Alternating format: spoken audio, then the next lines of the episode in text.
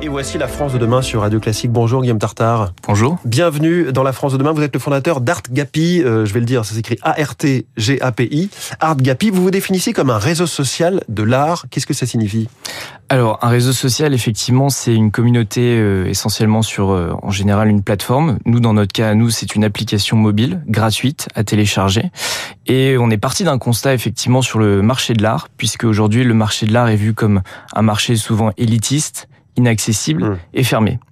Et donc nous, on a décidé de démocratiser le tout avec une application, euh, avec euh, pour objectif justement de démocratiser et de rendre plus, on va dire, développer la méritocratie pour les artistes. La méritocratie pour les artistes. Oui, c'est ça. Alors en fait, notre objectif, c'est de fédérer tous les acteurs du marché de l'art. Euh, on est parti d'un constat au départ puisque j'avais développé en fait euh, une série d'événements. Donc c'était euh, juste avant le Covid, où en fait on avait effectivement des regroupements d'artistes avec des vernissages, des expositions physiques. Forcément avec l'arrivée du Covid, ça a dû rebattre les cartes, et on est parti euh, sur une solution 100% digitale Mmh. avec cette application donc euh, qui est facile à télécharger sur tous les stores.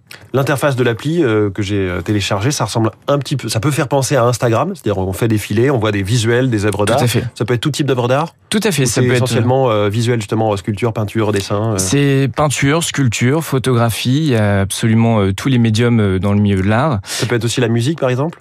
Non, c'est pas encore la Ouais. musique, pas, pas le cinéma non plus, on est vraiment plutôt sur de l'art appliqué et de la photographie jusqu'à maintenant. Mhm. Et euh, notre objectif, donc euh, on ne prend pas de, de commission sur les ventes, notre objectif vraiment c'est d'avoir euh, une audience avec un trafic euh, intéressant pour euh, développer, nous on se rémunère en fait via une régie publicitaire avec Mhm. des, des annonceurs du marché de l'art.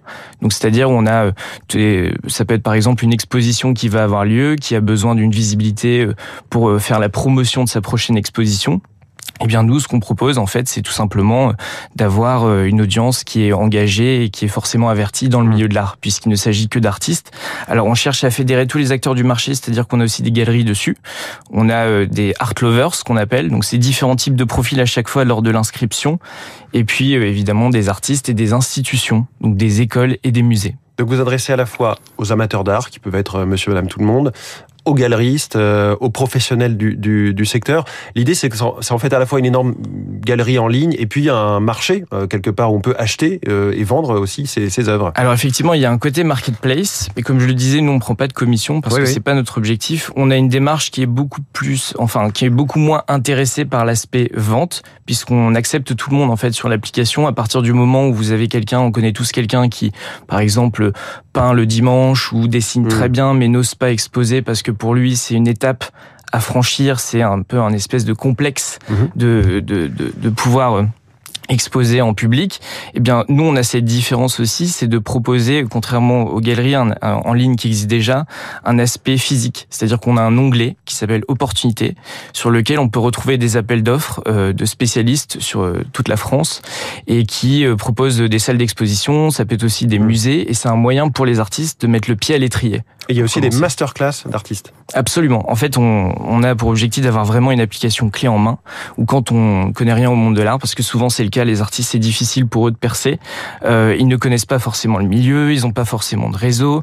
Euh, Oui, on peut être artiste sans savoir vendre ses œuvres. Quoi. Exactement. Et puis surtout, il y a un vrai problème aujourd'hui. On voit, c'est flagrant, la plupart des artistes ne se sentent pas légitimes d'exposer parce qu'il y a ce côté élitiste. Mm. Donc c'est une barrière mentale que nous, on essaye justement de contourner.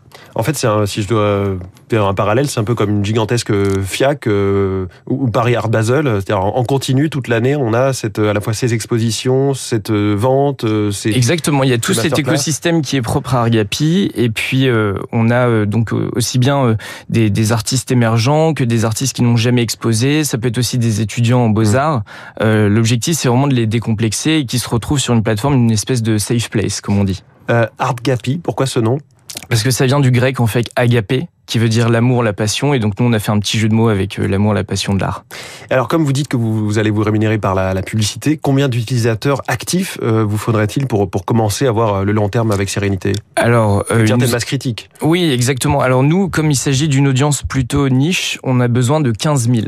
Et on est, on vient de une télé... audience assez qualifiée. Oui, c'est ça. Et on, a- on vient de fêter, en fait, il y a deux, trois jours, euh, les 10 000 téléchargements. Donc on en est vraiment pas loin. avec une nouvelle appli depuis septembre. Exactement, qui, qui cartonne, qui explose, notamment depuis le, le, nouvel an. On a une grosse communauté sur les réseaux sociaux traditionnels, donc Instagram, etc. Et notre objectif, c'est de convertir cette masse pour mmh. qu'elle aille sur l'application aujourd'hui.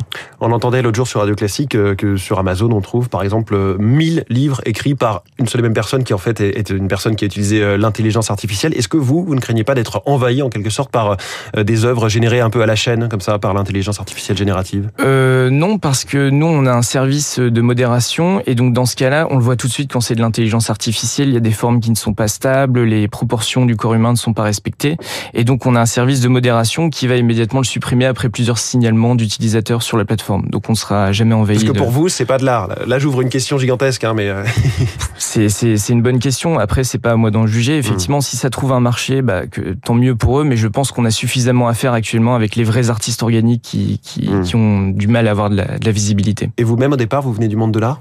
Non, pas du tout. Euh, mon associé, oui, mais moi, non, euh, pas du tout. Plus un passionné, donc.